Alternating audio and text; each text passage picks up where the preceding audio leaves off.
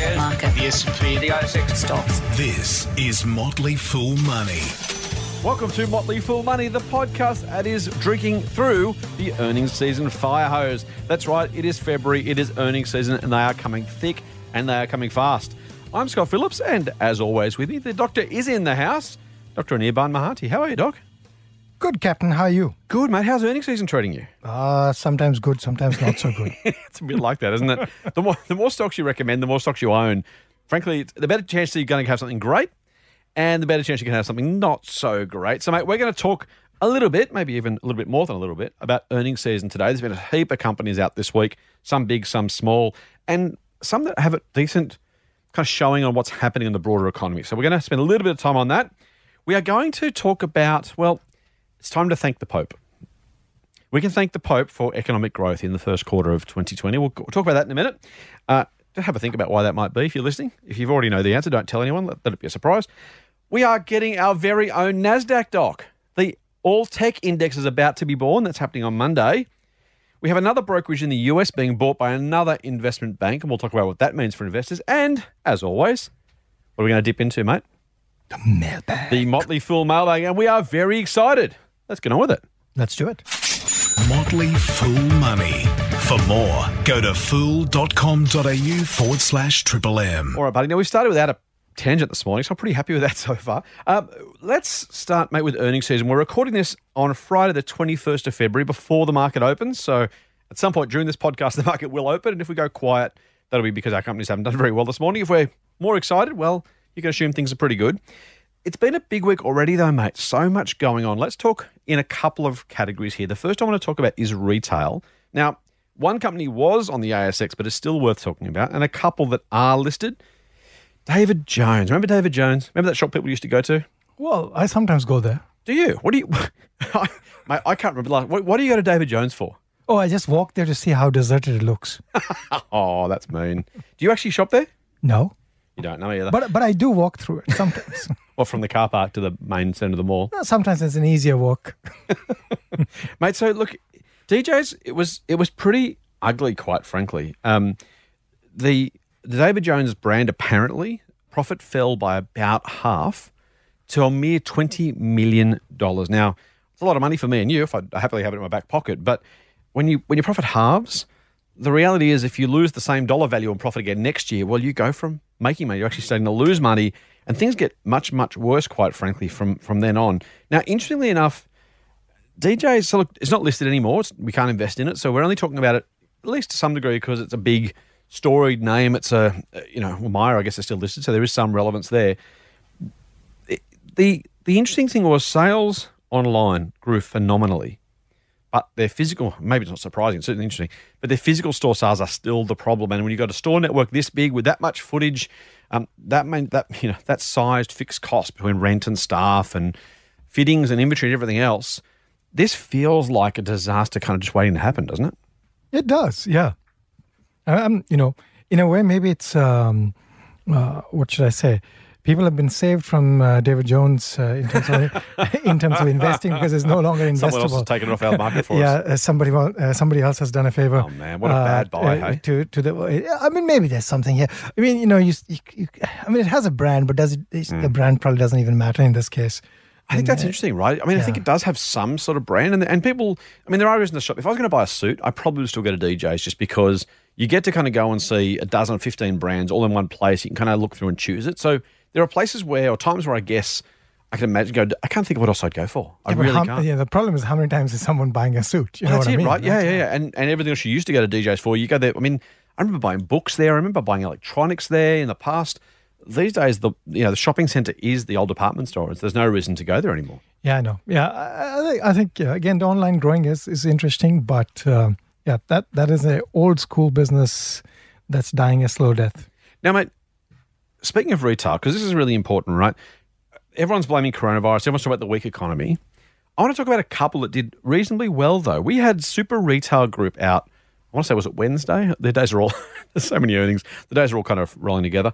Super, the, the Supercheap Auto brand, sales are up, I want to say 3.6% year on year. At Rebel Sport, sales are up 3.7% year on year. Um, Domino's managed to increase same store sales 6.6% a year. As I've already mentioned, online sales are growing at David Jones, uh, Kogan. I own shares.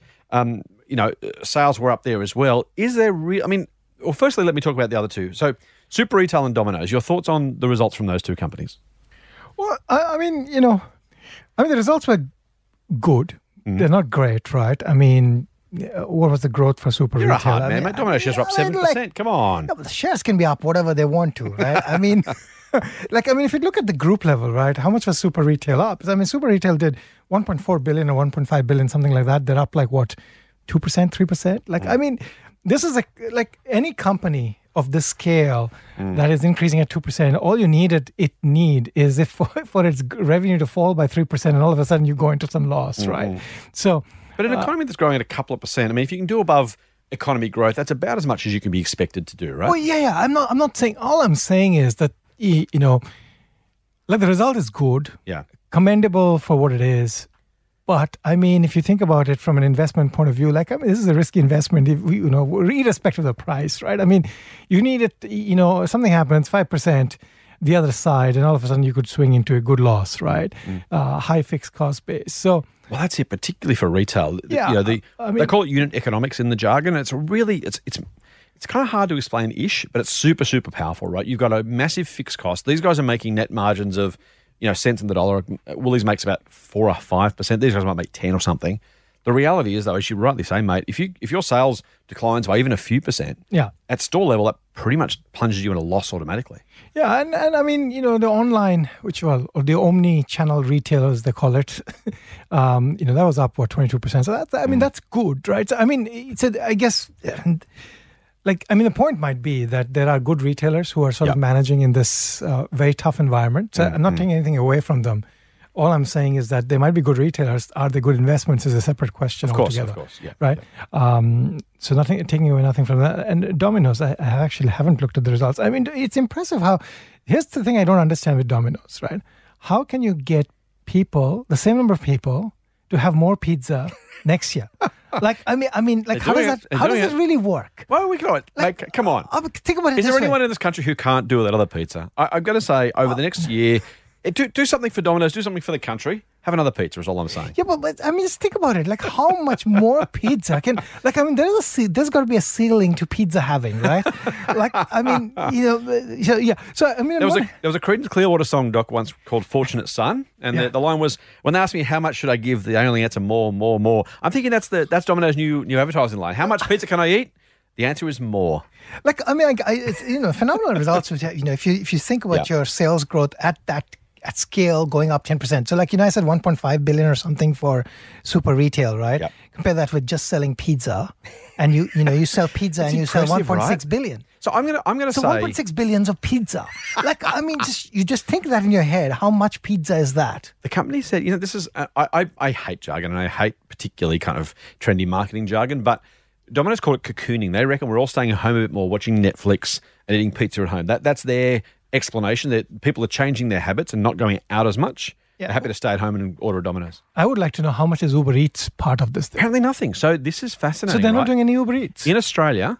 The they're kind of they call it aggr- the aggregators. So those people, the Uber Eats and the Deliveroo, Just and that kind Eats of, right, that kind like of stuff. yeah. Mhm. Apparently, in in Australia, it's between one and three percent of Domino's business comes from the aggregators. In the in Europe, where they have op- operations, about somewhere between a, a, a fifth and a quarter. So here, right now, Domino's are so phenomenally large and dominant as a share of mind. People are buying their online pizzas directly from the company. In Europe, about one in four, one in five is being done through an aggregator. You know, I'd like to hop onto their conference call one day, and I'm going to ask them, "What's your TAM for pizza?" the total addressable market. For pizza, I really need Let's to say so there's 25 million Australians and we have 365 dinners each a year. So you multiply that, that's pretty big. That's a lot of. Pe- If we all have, and like there's lunches, and you can have breakfast pizza too. I'm thinking breakfast pizza. So so that's well, let's round it for a thousand meals a year Yeah, per person. yeah, What's 25 million times a thousand? Can you do those numbers in your head? Is it 25 billion? twenty-five billion. There you go. Yeah. And then multiply that by 10 bucks a pizza. 250 billion dollars is the TAM for that one. All right, just in Australia. Exactly. Right, okay. Think about the rest of the world. It's huge, mate. I think they might appoint you as the CEO. very very long growth runway ahead. you might be the next CEO on tap. anyway, look, I'm gonna I'm gonna give the company a wrap. It is a recommendation of ours for the record. Um, quick uh, quick um, spoiler alert. I will be talking about Domino's a little bit later when someone asks about our greatest investment mistakes. That might be today or it might be on Sunday. So stand by for that. Oh, let the cat out of the bag. Yep, there's going to be a mailbag episode on Sunday. Get excited. Uh, I'm, I'm just really impressed. I think they've done a spectacular job, mate. Even even to that point of how much can they possibly convince us to eat. Over the, we could have said that five years ago, right? Six years ago, eight years ago. The growth in, in pizza, the growth in Domino's in particular, I think it's you know it gets a hard time, and I think probably unjustifiably. Um, I think it's done a pretty bloody good job to be so dominant, so successful, and frankly grow at a compound rate so significant. Given we're a mature population market, as you say, in theory, you would have said ten years ago, how much more pizza can we possibly eat? The growth over that time has been pretty impressive. Yeah, that's exactly what I'm saying. I just don't get it. That's because you're not eating enough pizza, mate. All right, now let's move on. Let's not spend too much more time on pizza. Um, next one I want to talk about is a category. I'll, I'll kind of I'm going to throw a massive blanket over this one. It's not that big, but let's call it coronavirus slash travel slash tourism. Webjet, Qantas, and Sydney Airport all out this week. Um, I think Webjet was this week. Was it late last week? Anyway, uh, this week. This week. Yeah, this again, I don't know what day it is. Um, so, so coronavirus travel tourism, big, big deal. Qantas is cancelling how many flights? Some stupid number of flights in and out of Asia because of this. Um, at the same time, by the way, shares were up yesterday by was it six percent? I want to say. You know why? The magic word or two words, depending how you spell it, buybacks. Um, so, so basically, tra- travel was down. The business is not doing well, but we're going to buy back some shares, and that was enough. The, the only thing, if you're a CEO and your job depended on getting the share price up, all you would do is say the word buyback, and you could cash your check. Australians love a buyback. We love a special dividend. So Qantas shares are up, even though they're cancelling just t- scores and scores of flights. Webjet, funnily enough, their domestic business was flat, but their international business was the real shining light for that operation. And then Sydney Airport was, I thought, actually better than I expected. Over the year, international transport or international travel, I should say, was only down one point, sorry, was up 1.1%. So actually up. Domestic was down 0.5% for a flat overall result. So what what put that in context for me, mate. Between the coronavirus and the tourism and the weak economy and everything else, just kind of wherever you want to start with those three companies. But what do you kind of make of what's happening with tourism and travel? Yeah, so I, I think what Qantas is doing is not dissimilar to what say other other airlines are doing. So Singapore Airlines, for example, has cut. You, you know, here's the thing, right? Airlines probably know by looking at mm. the current rate of booking as to what they expect the load is going to be in May right? So Singapore Airlines, for example, is cutting flights into Sydney from Singapore in May already, um, and and I think it makes sense, right? Because you know you can if you cut the flight already, then you've basically reduced at least the flight expenses out. So you know you you compensate Right. for um, the reduction in traffic on the network. Which makes sense. You know, you've got basically 1.3 billion people who are essentially out of travel um, um, uh, right now, out of circulation in the travel market uh, that being China. And then, of course, you add to the mix the fact that you can't, people can't even transit through China anymore, right? B- because if you transit via China, you wouldn't be able to, for example, enter Australia. Right. Um, so I think it makes sense. I think what they're doing is very prudent. Um, Why are investors not more worried about? I mean, Qantas shares were up, as I said. So this, I mean, yes, a buyback's positive, but as you say, Singapore Airlines cancelling May flights. Qantas has flagged it's going to cancel more flights. Uh, some, some people would say, and you've said before, maybe even last week, in a rational market, that surely should have seen Qantas's share price at least flat, if not lower. But it was up six or seven percent. Yeah, like I mean, so I mean, I'm I'm not I don't follow Qantas that closely, but you know, I I, I can contextualize a little bit. For example, we in the context of something like Web um, WebJet, which we which we have recommended. So I, I follow that. So like I mean, WebJet, for example, had very good results, right? As as you just said, you know, top line, really good top line growth, really good um, operating earnings growth. They flagged some slowdown because of um, a Corona.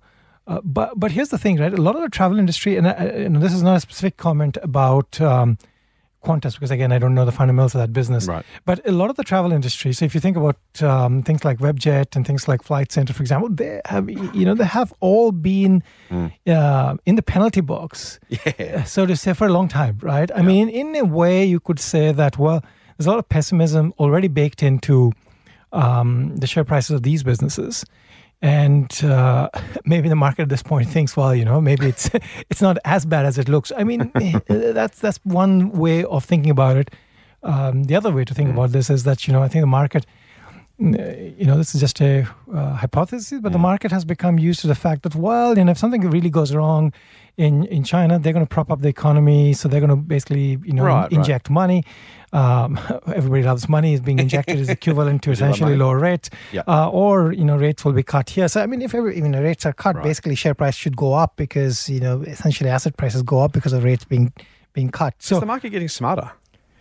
Yeah, I, I, I like you know, I think like you know, for uh, easy to understand businesses, I Hmm. think the edge as an investor slowly but steadily is bleeding away because um, uh, it's not good. Definitely not good. You tell me I should give up and get another job? You, uh, you know, like I mean, as I think the quant machines basically can quickly arrive at a fair value, and, and the share price is going to you know bounce around around those fair values quite easily. So I think that that's what uh, that's what's happening to large sections of the market. Um, but that's I mean you know like you know uh, a, a business like Webjet, which is growing, say.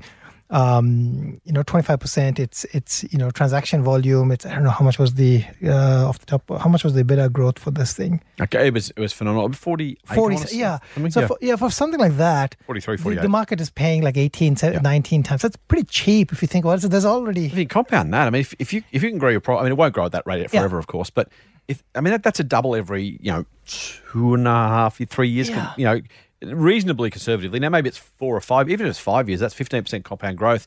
You're paying 18, percent 18 times for that. That's a pretty good deal. that's a pretty good deal so i think that's the I own market, shares, I should say for the yes record. the market basically is saying well you know look um, we've already beaten this thing up enough no no yeah, I that's probably right. the, the I think the flip side is that maybe the market to some extent is complacent. And just to just put Right. the other, other side of the story here, the market might be complacent. They might be looking at the coronavirus numbers being stabilized Mm. and thinking, okay, this thing is under control. The- You know, governments around the world have been very proactive, like Mm. you know, in terms of sealing borders and things like that. So I mean, they have all been willing to take the short-term hit Yeah. um, in order to sort of keep this uh, under control and therefore manageable. So maybe that's the hope here. The, and and but the other side is if it if it does if it does spiral out, then I think nothing is baked in. So I mean that's the, the other side. Mate, uh, so last last question. Uh, Give us a bit of detail on Webjet. So when we think about Webjet, most people are thinking about webjet.com.au, the Australian flight comparison site. Maybe, maybe people don't even realise there's the whole lot of accommodation and packages they sell as well.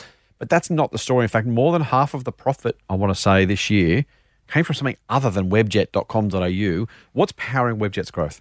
Yeah, so there's this thing, little thing called WebBeds. Not so little anymore. That's it's not. It's number two, and uh, so this basically provides accommodation and things like that, right? Mm-hmm. Um, and uh, yeah, this thing is growing at a phenomenal rate. Uh, it counts for what sixty percent of their operating profits now. And this, I think, came from an acquisition a while back. So I mean, it's, it's been a, a good acquisition for them. And uh, yeah, like I mean, the local market is not going to grow at a phenomenal rate because again, it's a small market. Yeah. But you know, by, by basically being a global player, you uh, you are able to essentially tap into global growth, right? So I think that's what they're doing. Yeah. So I mean, that's the interesting part of the business. Um, it's it's like basically taking a portion of business that is uh, pretty profitable and then using it to grow sort of another business which is now pretty profitable. So, um, yeah. pretty good. Uh, and the interesting the difference between yeah, well, I, I think John Guscic's doing a great job at Webjet for the record. I was going to say the difference between great management and not so great. I think that's probably even a fair characterization, but certainly that deal's been a very, very successful one for Webjet. They aggregate hotel beds effectively. So if you think about a, a TripAdvisor, an Expedia, or a Wotif, effectively WebBeds is the Webjet business that does this. Basically takes all of the, the inventory from the hotels, um, B&Bs around Europe in particular, most specifically, and kind of combines all of that into a platform that these guys can actually grab from, and it's doing a really, really good job of doing it. As you say, Doc, number two in the in the world. Uh, mate, let's finish off earnings season quickly with a couple of big ones, just because they're kind of notable, and I, I want to get your thoughts. Westpac came out this week after Commonwealth Bank last week, talking about, frankly, things are going to be pretty ugly for the bank. Um, now, again, I think shares are up on the day, or at least not down by much.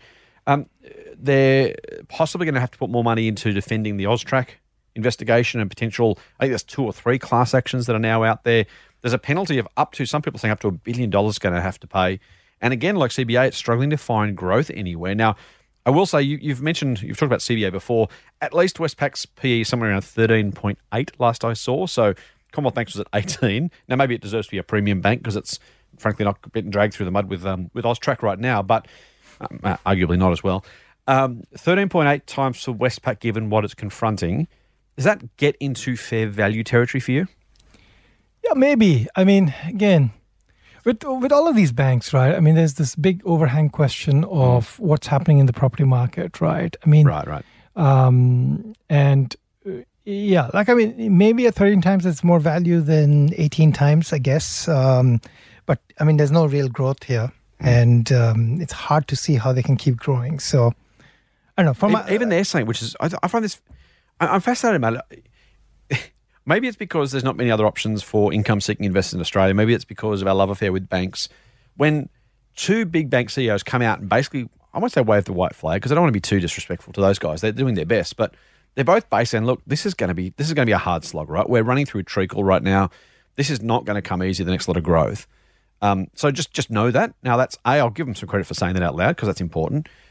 But the market effectively either already thinks it knew that and the prices are already fair, or hasn't listened at all, or simply Australian investors don't feel like they have anywhere else to be. And so, well, what else do you do? The old one of my favourite acronyms of recent times. You forget your, fol- your, your your YOLOs and your FOMOs and whatever. You know TINA. You heard of TINA? There is no alternative. So the kind of that was that was born around the time when everyone's investing in stocks because interest rates were so low, and so you, there was no alternative. You had to be in stocks. It just strikes me at the moment. Maybe for Australian investors, banks are the, the TINA of the ASX. What else do you do? There is no alternative for big conservative investors, for big funds, for big index trackers. I guess you kind of have to own the banks. Yeah, so I get it for the industry, in, index trackers. I mean, index trackers by definition have to own the index, so that's fine.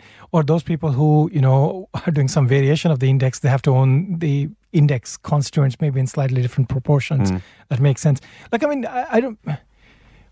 I don't get the fascination. So, I mean, the big funds don't necessarily need to own only Australian equities, right? Mm-hmm. For example. So, I mean, if, if everybody's piling into the same equities, well, you know, you've got a lot of money basically chasing a small equity pool. That's not good. Uh, the same thing I would say for, you know, individual investors. I mean, there are two ways to get yield, right? You mm. can get yield via the yield offered by the company, mm-hmm. or you can get yield via some, you know, share price appreciation. Just you could just sell some to get your yield, right? Or you could buy a membership to Motley Fool Everlasting Income. Well, yeah, yeah, you could do that too, or, or, or you know, like I mean, you can Shameless plugs, I'm sorry. Yeah, uh, and you could also do a combination. You could buy something like Webjet and get maybe like you know two percent Right, yield right, right. and some uh, you know hopefully capital appreciation along the way. So I mean, there's a combination of things. I think here's the thing I think nobody thinks about, right? So CBA is on 18 times PE. Mm-hmm. How much is the share price if that PE somehow corrects to 13? Yeah, no, that's going to go down a lot. it's, about, it's about a ninety dollars share price now. So back at the envelope, Yeah. that puts down the low seventies, right? Yeah, yeah, and it could go down to 12. Right, exactly. Right. exactly. It could go down to 10. At Sixty, right? that'd be Yeah, a lot. fifty-ish. Yeah, it's not good. Not good. Not good. And and uh, so I think I think people don't think about that, Yep. and I think that is part of the reason why these you know the, the unsustainably high stock prices look unsustainably high. Yeah. Uh, but they're sustained because people don't think about it. But you know, um, yeah, uh, for my money, I would not touch. Uh, CBA right now, it looks looks too expensive. I mean, Westpac. I mean, if you really think that you know Westpac fair value should go up, then maybe it's more interesting than um, uh, than CBA. But yeah, again, you know, I'm not a bank investor. I, have to say, for what it's worth, I, I'm not either particularly. We do own one of the major banks in a very small proportion in Everlasting Income that I talked about before, um, because we kind of figure it's like it's four percent position or six percent. It was tiny, tiny position, uh, but we felt it was worthwhile having as part of a diversified portfolio where we're looking for income specifically, not for market beating. It's the only service we have at Motley Fool Australia that isn't engineered to beat the market because we are trying to cater to people who want income first and moderate capital growth after that. So different different objectives. Um, that being said, it's worth also pointing out that I think when you're investing in the banking sector, there's a decent chance that if you continually buy the cheapest of the big four banks, you're probably going to do relatively better than trying to own them all or pick the, the best one out of just because they do tend to move as a pack. Prices are what prices are. You know, system growth is system growth, right? You're not going to have one bank grow at 10%, the other one decline at 10% anytime soon because they're just, they're so dominant, so massive in the market. They can't help but be dragged around. Yeah, maybe you get one or two percentage points maximum outside the market overall growth. But if you're an Australian retail bank, you're going to get what the Australian retail banking sector gets, more or less, aren't you? Mm-hmm. My last one is Origin Energy. It was out this week. A couple of couple of interesting kind of points, and I, I don't know that. I, I'll see what you got to say about it. Firstly, they profit was down. They blamed re-regulation of prices. Now, from a consumer perspective, that sounds to me like Australian consumers have actually had a win from the government imposing themselves on the uh, pricing set by the energy retailer. So we can call it a win for the consumers and a loss for the company, at least as, if you believe their their thinking. I also saw this morning they're considering shutting down Australia's largest coal burning power plant. And so we don't want to get either environmental or political, but there's a lot coming going on at Origin Energy. I'm just curious as to your thoughts on whether this is an interesting sector for you.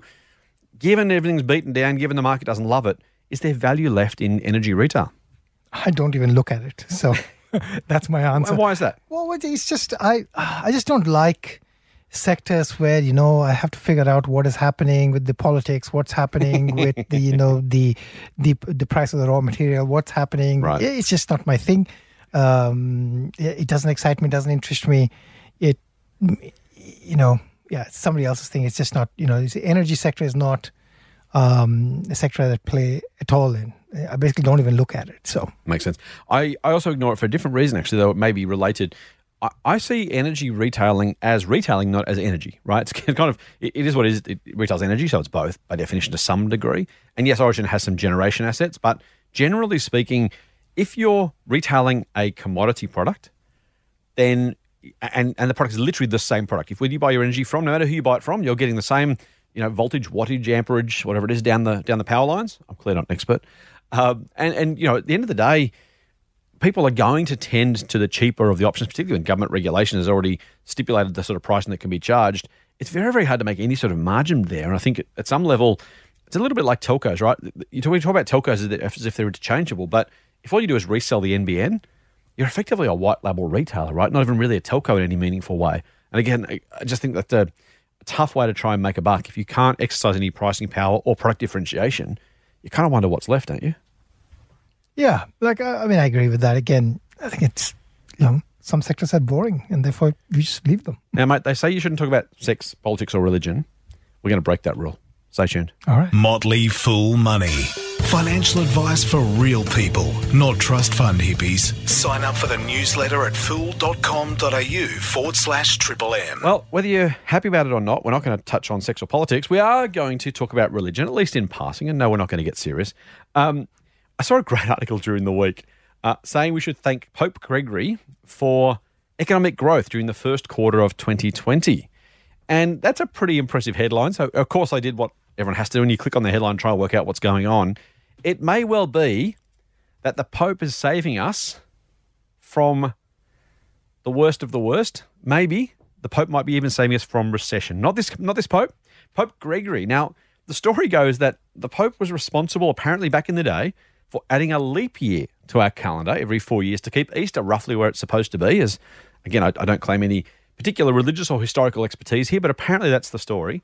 Now, an average quarter has got 90 days in it, right? Three months, 90 days. If you add February 29 to the first quarter of the year, you add an extra day. Now, one day doesn't sound like much over 90, except that's about 1.1%.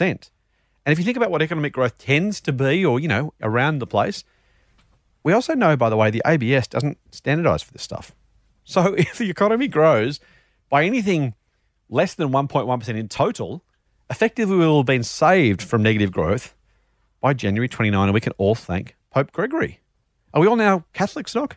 Sounds like a, a, reason to become Catholic, doesn't it? We'll all be thanking Pope Gregory, lighting a candle for Pope Gregory. I don't want to, I don't want to offend anybody by using too much religious uh, reference, so I'll stop there. But um, I just thought that was, I, I hadn't realised, I didn't know. For everything else that the ABS adjusts for, they apparently just simply don't adjust for an extra day. And so whatever growth we think we're getting, it's kind of thanks to the calendar's quirk. That's you know that's not that's not good of ABS. They're just doing less work. They're being lazy. well, how do you how do you take out February 29 sales? How do you know what was sold on that day and take that out? No, you just take the you you know a quarter is 90 days. Yeah. So if you've got 91 days in your quarter, Mm-hmm. you just divide that you know, take that one day out. You know, What if- what divide was- by ninety-one. What if, it was a, what if it was a Sunday? Uh, you know, everyone was shopping that day. Just, just you average it out. just divide by ninety-one. multiply by ninety. So are you are you calling are you calling for Pope Gregory to be? Uh, no, Pope Gregory is not at fault here. oh, okay, not blaming the Pope. Okay, good start. Good start. At all. Saves us being in Just, trouble. You know, it's just the ABS should just do a simple math here. So so rather than the Catholics coming at us with pitchforks, you got the statisticians coming at us with pitchforks. Is that right? Yeah, there are fewer of them. and then normally, oh, I was going to say they're more mild mannered. I don't know whether they're more mild mannered than Catholics, but statisticians aren't the sort of people who are going to get particularly energized about this thing, are they? yeah, I mean that's that's that's the hope at least. Let's move on. Real money advice from real people. not just a couple of dicks with a Porsche. Get more at fool.com.au forward slash triple M. Mate, some news out this morning breaking in the AFR. Now, by the time you listen to this, it probably will have been formally announced. Australia is getting its own NASDAQ index.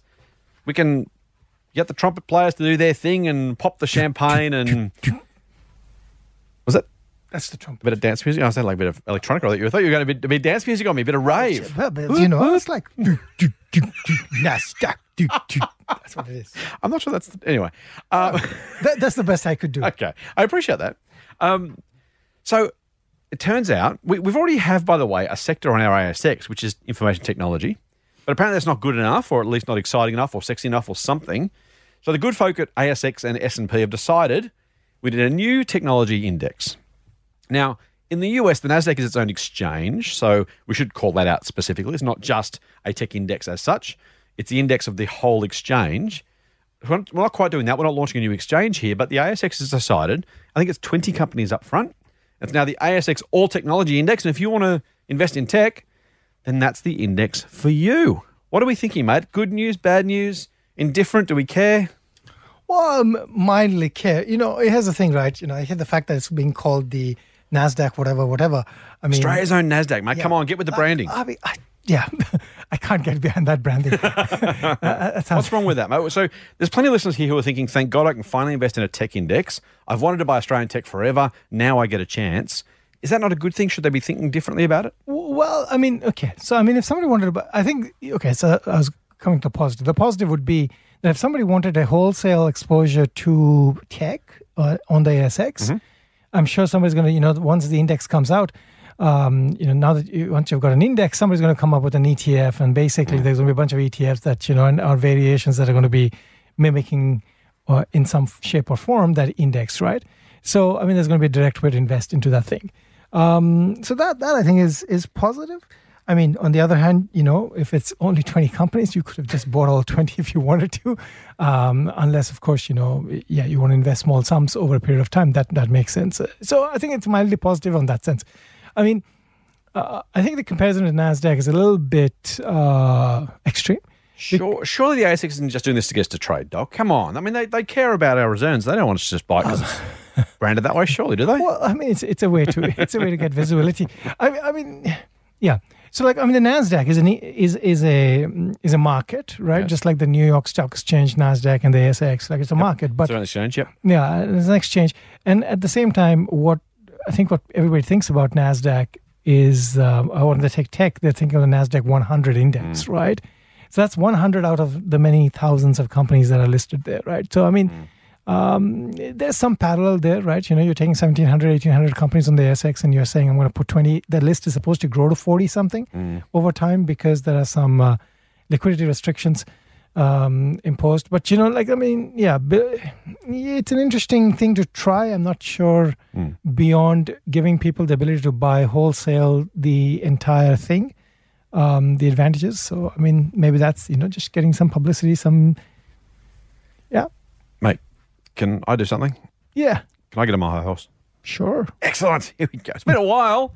If you're new to the podcast, sometimes I rant. Today is going to be one of those days. Then Doc's eventually going to try and calm me down and put me back in my seat so we can get on with the rest of the podcast. I think the idea of an Australian tech index as a concept is a wonderful one. As an executed idea, I think it is not exactly terrible, but pretty bloody ordinary. And here is why. The marketing is all going to be about Australia's NASDAQ and about tech and about how great tech is and all these wonderful motherhood statements about everything you should buy because, hey, it's tech and there's Google and Facebook and Amazon in the US, so buy it here. And it's going to be, hey, this is great, one click, one link. Hey, it's an index, it's an ETF. It's going to, you know, there'll be ETFs linked to it. Don't worry about that the, the whole idea is supposed to be, at least if you believe the marketing, hey, this is all for you. It's all about giving you access. It's all about making it easy. It's all about the great growth stories of tomorrow, all that kind of wonderful stuff.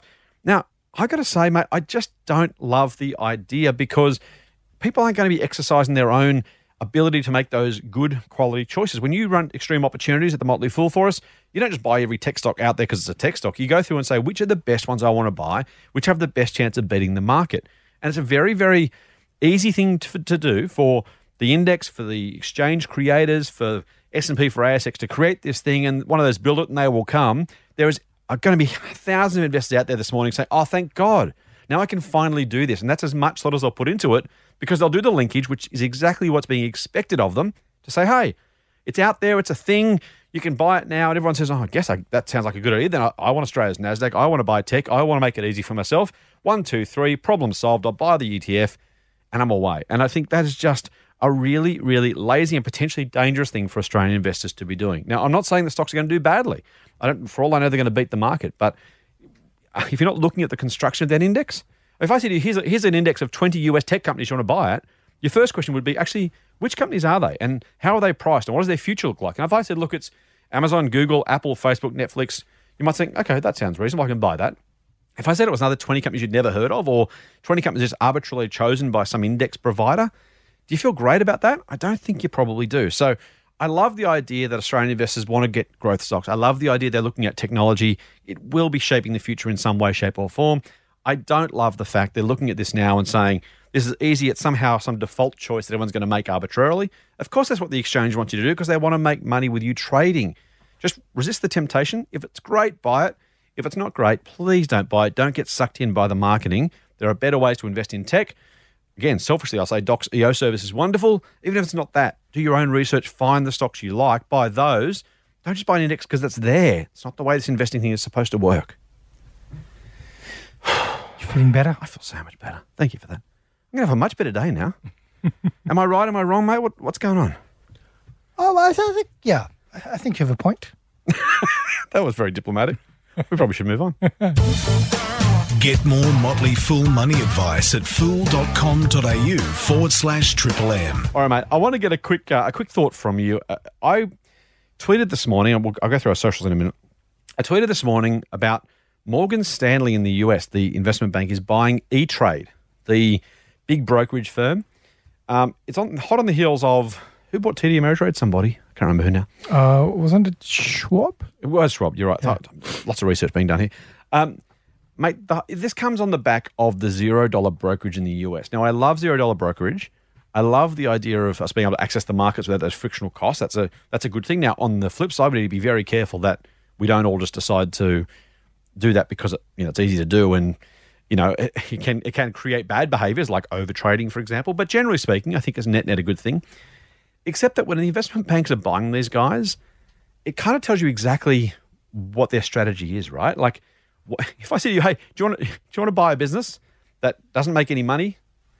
You're like, "No, no, I don't think I do." Do you want to have a business that doesn't have any, doesn't have a revenue model in, in making? Tra- they're a broker, right? Yeah. Do they charge for trades? No, no, no. Well, why would I buy it? Why are Morgan Stanley and Schwab buying brokerages? What's going on in the background? So I think what's happening is basically like so Charles Schwab, for example, is a bank, right? It's it's actually a bank, one, Right. of, one of the ten largest banks in the U.S. So Which is bizarre. I had no idea before we did this number. So what what I think is happening is basically brokerage has become an essential component of people's lives. yep. and um, you know it is one way for the the banks Hmm. To essentially integrate and keep customers together right so you know you you keep your savings account with us you keep your Hmm. checking account with us you keep your trading with us you keep you know take your advice from us it's basically that integration thing that they're trying to do um, and they're giving you a little something on the side which is free which happens to be that I'm right? hearing you say gateway drug. well, it's it's it's it's it's it's like uh, you know when you go to buy a car, Yeah. right?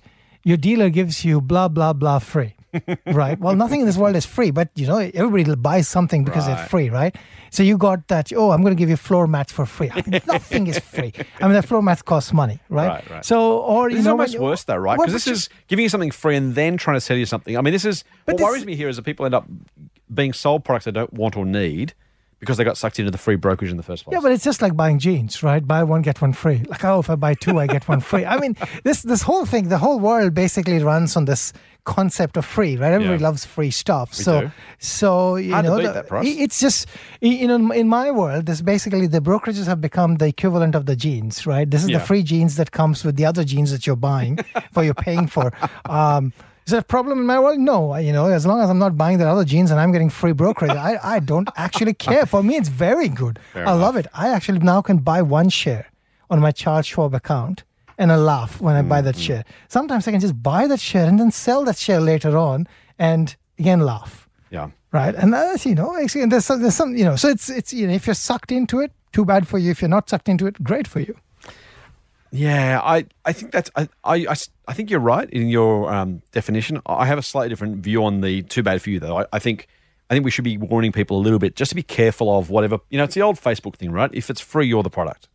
And I think to some degree, if you get sucked into E Trade for the free brokerage, you're going to get bombarded with Morgan Stanley ads for their funds or their services or their bank accounts or their something else, and you actually end up spending more with them than the brokerage you're saving if you let the marketing get to you, right? Yeah, or it could also mean I mean, you know, that's that's one version of the world, right? But it could also be another version of the world could be that basically banks which do not have attached services to offer for mm, free mm. basically are going to lose customers. Right, right, right. Right.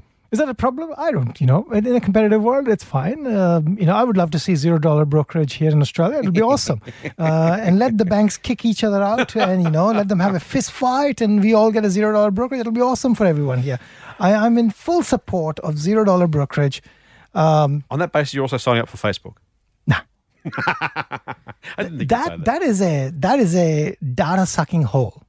Hey, it's free. What's the problem? but as long as you don't give it your data, it's okay to use Well, for free. no, no, no, no, no, no, no, no. They're not giving me anything. Can you hear? Can you hear the fishing rod? He's bitten. There is nothing useful that they're giving me. With the zero dollar brokerage, I can actually trade for free. I love that. I don't need anything from Facebook. Let's move on.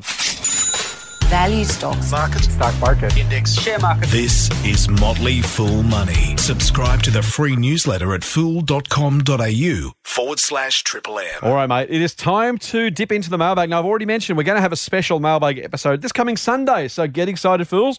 If you've stuck with us this far, you probably like what we're doing. You'll probably like the fact there is an extra episode on this Sunday. We don't do it every week, but these days more often than not because we're getting lots of great questions. But before we get there, mate, we've got a couple to deal with today. First one comes from Giles. Giles says, Hey guys, just a quick one for the mailbag. Have you ever heard if super fund fees are negotiable? And if not, do you think they should be? Keep up the great work. And Doc, I agree. Stay away from the evil Zuck empire known as Instagram. Fool on Giles. Giles, you are, I- I said to you in response to this one, you're very, very lucky I'm even asking that question after undermining my uh, Get Doc on Insta hashtag campaign. So just because I'm a nice bloke, I'm going to ask you a question, Giles, but you don't deserve it because you've massively undermined me, mate. So just have a good laugh. Giles is just super smart. mate, super fees, negotiable or not? I don't know if they're negotiable or not, but I, I like the fact that they should be negotiable. I agree. Giles, I'd be very, very surprised. These guys run on scale, and unless you've got a squillion bucks to go and spend with them, they're probably not going to. They they don't have the equipment to do that. Um, they're just not built that way. So, mate, if you can do it, look, a retail super fund, maybe, frankly, rather than negotiating your fee down with somebody else, I would change funds and go with a cheaper fee because they're going to be cheaper, probably ongoing, or at least as long as you pay attention to it. So, uh, I don't know. The answer is the is the short version. Um, the the long version is I don't think so, but I would absolutely go and try and find a better fund rather than try and knock a couple of basis points off the fee. Doc, I have nothing to add. mate, question from Lockie. We're going to settle a bet. You ready? Yeah, let's do that. So Lockie says, Hi, Scott and Doc. Got a question for the podcast and we'd like you to solve a bet. We're always up for a bet. Over a few Friday night beers, without footy or cricket to watch, conversation moved to our solar systems and to shares and your brilliant podcast. Now, that was probably in order, and he said over a few beers. I'm tipping away about the eighth beer they decided to talk about the podcast. We'll, we'll take, we'll assume, Lockie, this was done in sobriety, but we, it may not have been. After comparing solar systems, we got to discussing what's more of a value trap supermarkets or Aussie banks. Doc won't have a view on this, I'm sure. Lockie says, I hold shares in Woolies, something I bought when I was a poor uni student stacking shelves. I've been reluctant to sell, but if I park the sentimentality, I will sell as they seem overpriced. With a PE of 37 times earnings, a yield of 2.4%, and growth of 40% in the last 12 months, surely it can't grow meaningfully from this point. Was looking to keep some funds in the consumer staples or grocery industry as we all need to eat. But the other guy, Coles, also seems fully priced. PE of 21, yield of 1.5, and growth of 35%. Are these what you call a classic value trap? We also discussed CBA and that the banks could also be a value trap. Supermarkets can at least screw suppliers. Banks are on nose for screwing customers, although they're still pumping out good yields.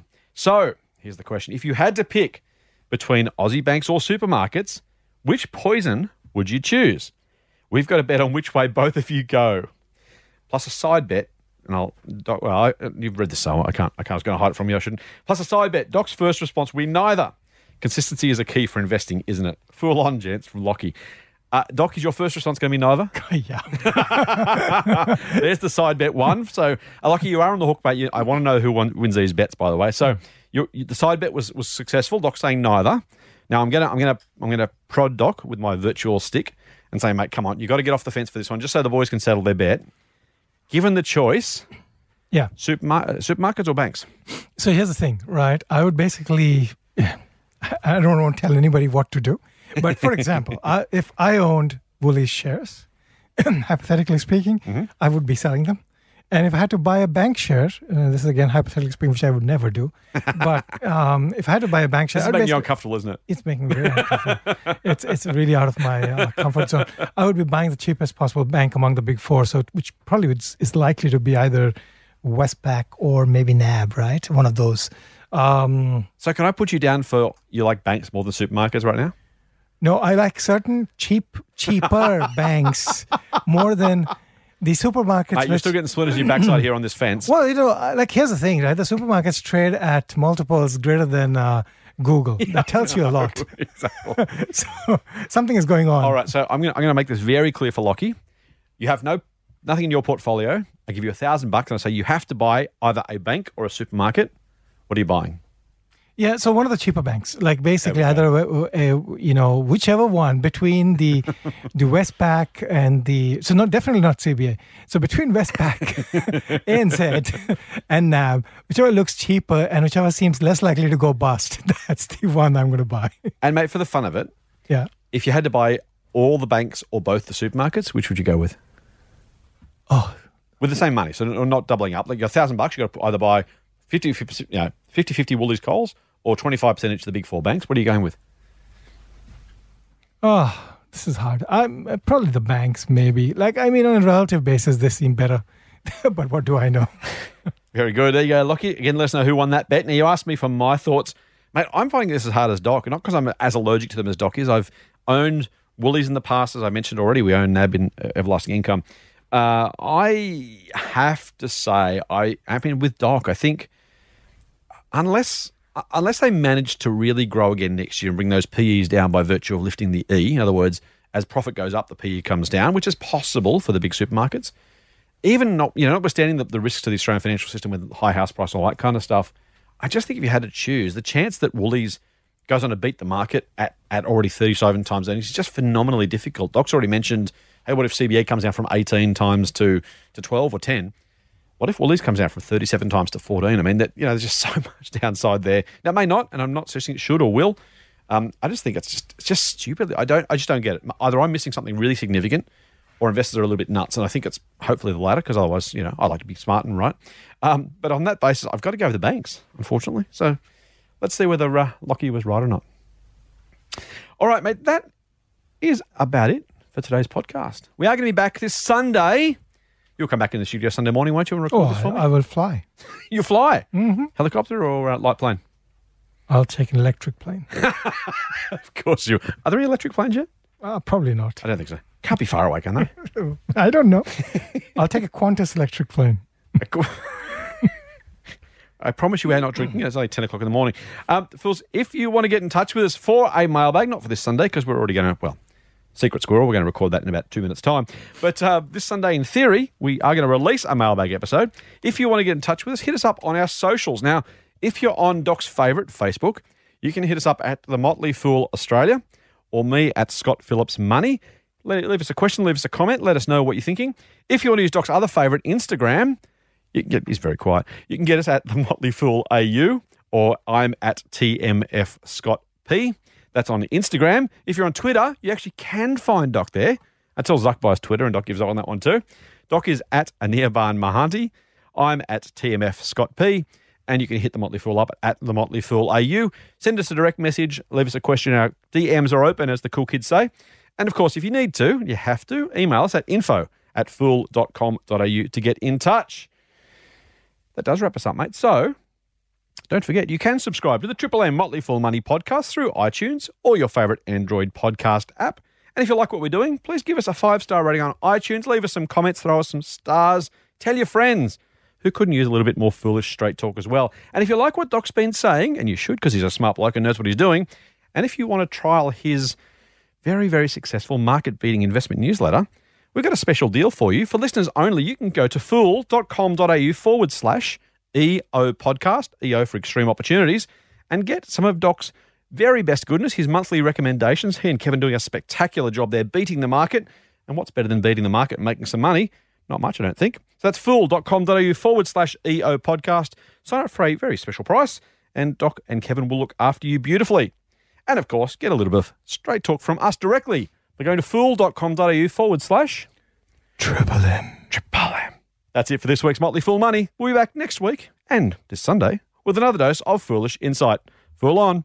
Fool on. The Motley Fool and people appearing in this program may have positions in the companies mentioned. General advice only. Please speak to your financial professional to understand how it may pertain to your situation. Subscribe to the free newsletter at fool.com.au forward slash triple M. The Motley Fool operates under Financial Services License 400691.